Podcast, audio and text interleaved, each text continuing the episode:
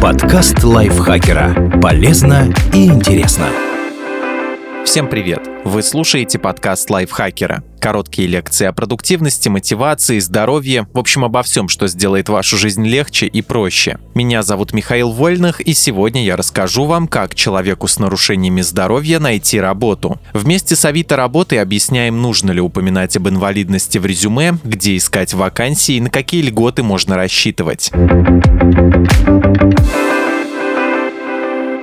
С поиском подходящих предложений поможет Авито Работа. Здесь собрано почти 16 тысяч вакансий для кандидатов с нарушениями здоровья. Специальная отметка в объявлении означает, что работодатель готов рассматривать всех кандидатов на равных условиях и не будет отказывать людям с нарушениями здоровья по надуманным причинам. В помощь кандидатам у Авито работы есть удобная система фильтров. Можно выбрать предложение по отрасли, графику работы, желаемой зарплате и требуемому опыту, а заодно оставить в выдаче только те варианты, которые подходят для людей с нарушениями здоровья. Если не хотите тратить много времени на дорогу до работы, воспользуйтесь картой. Найдите на ней свой дом, и вы увидите все вакансии, которые есть поблизости.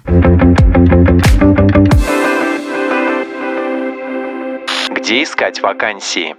Городские центры занятости. Закон обязывает работодателей устанавливать квоты на трудоустройство людей с инвалидностью. Так, если в компании от 35 до 100 человек, квота равна 3% среднесписочной численности сотрудников. А в организациях, где трудится более 100 человек, она может составлять от 2 до 4%. Эти данные работодатель должен ежемесячно предоставлять в службу занятости. Подать заявку на поиск подходящей вакансии может каждый трудоспособный человек, у которого нет работы. Для этого нужно предоставить службу занятости паспорт, трудовую, документы об образовании, справку о среднем заработке за последние три месяца на последнем месте работы. Также понадобится индивидуальная программа реабилитации с рекомендациями по условиям труда сайты и каналы с вакансиями. Их главное преимущество – количество предложений. Сайты по трудоустройству, группы в социальных сетях и телеграм-каналы собирают вакансии со всей страны, так что кандидату не придется ограничиваться вариантами, которые доступны только в его городе. Если специальность не требует регулярных визитов в офис или на производство, можно работать дома и получать столичную зарплату, не переезжая из своего города. Главное, чтобы деловые качества кандидата соответствовали требованиям работодателя. Это касается и состояние здоровья. Некоторые виды работ могут оказаться конкретному человеку не под силу. В таком случае отказ в трудоустройстве будет считаться обоснованным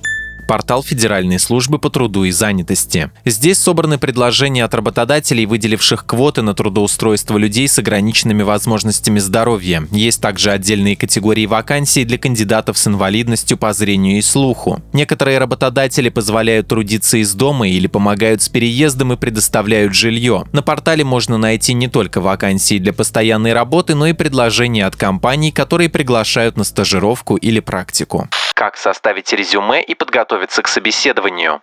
Главное – это профессиональные качества. Работодатель должен понимать, что может дать компании новый сотрудник, поэтому основные правила создания резюме стандартные. Сначала стоит рассказать о своем образовании и опыте, описать основные достижения и навыки, поделиться ожиданиями от работы, например, упомянуть задачи, с которыми было бы интересно работать, и указать вилку по зарплате. Дополнительно соискателю стоит объяснить, какие условия труда ему подходят. Возможно, он предпочитает работать из дома или ему нужен особый график, график, отличающийся от того, что установлен для большинства сотрудников. Трудовой кодекс такое позволяет. Режим рабочего времени в этом случае определяется трудовым договором. Упоминать ли инвалидность в резюме – личное дело каждого. Все зависит от конкретной ситуации. С одной стороны, это фильтр, который отсеет работодателей с предубеждениями насчет деловых качеств соискателя. С другой, такая информация поможет работодателю сразу понять, способен ли он обеспечить подходящие условия труда. Например, если работа на удаленке, ничего сверхъестественного не требуется. Сотрудник с инвалидностью такой же член команды, как и все остальные. Когда трудиться предстоит на территории работодателя, кандидату лучше не просто рассказать инвалидности, но и объяснить, какие ограничения она накладывает. Возможно, нужны оборудованное рабочее место и доступная среда. При этом отказ в создании подходящих для человека с инвалидностью условий работы может считаться дискриминацией.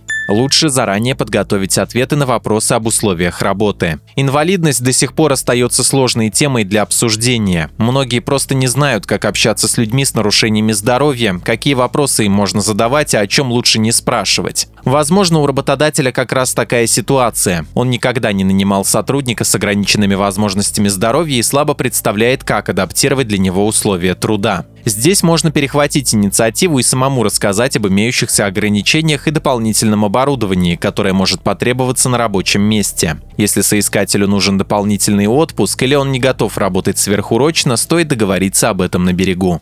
На что имеют право работники с нарушениями здоровья? Сокращенная рабочая неделя. Для инвалидов первой и второй групп продолжительность рабочего времени в неделю не должна превышать 35 часов. При этом платить только за отработанное время нельзя. Зарплата сохраняется в полном объеме. Также закон запрещает устанавливать условия труда, которые ухудшают положение человека с инвалидностью по сравнению с другими работниками. Это касается и оплаты труда, и режима рабочего дня, и продолжительности отпуска оборудованное рабочее место. Работодатель должен обеспечить условия труда в соответствии с индивидуальной программой реабилитации и предоставить сотрудникам с инвалидностью специальные рабочие места с учетом их возможностей. Так, человеку с инвалидностью по слуху могут понадобиться визуальные индикаторы, которые преобразуют звуковые сигналы в текстовую бегущую строку. Кандидату с инвалидностью по зрению нужно предоставить специальное оборудование, например, дисплей и клавиатуру Брайля, а сотруднику, передвигающемуся на кресле коляски для работы работы за компьютером необходима особая мебель, хотя бы стол, который регулируется по высоте дополнительные дни отпуска. Продолжительность ежегодного отпуска для сотрудников с инвалидностью составляет не менее 30 дней. Также работник может взять дополнительный отпуск. Его продолжительность определяется соглашением с работодателем и составляет до 60 дней. Заработная плата на этот период не сохраняется переработки только по согласию. Сотрудники с инвалидностью могут работать сверхурочно ночью или в выходные, но только при соблюдении двух условий. Во-первых, у работника не должно быть для этого противопоказаний. Тут снова пригодится индивидуальная программа реабилитации. Во-вторых, ему нужно дать письменное согласие и под подпись ознакомиться со своим правом отказаться от подобных предложений. Спасибо большое, что слушали этот выпуск. Надеюсь, он был для вас полезен. Не забывайте подписываться на наш подкаст на всех платформах, ставить ему лайки и звездочки. А я с вами прощаюсь. Пока. Подкаст лайфхакера. Полезно и интересно.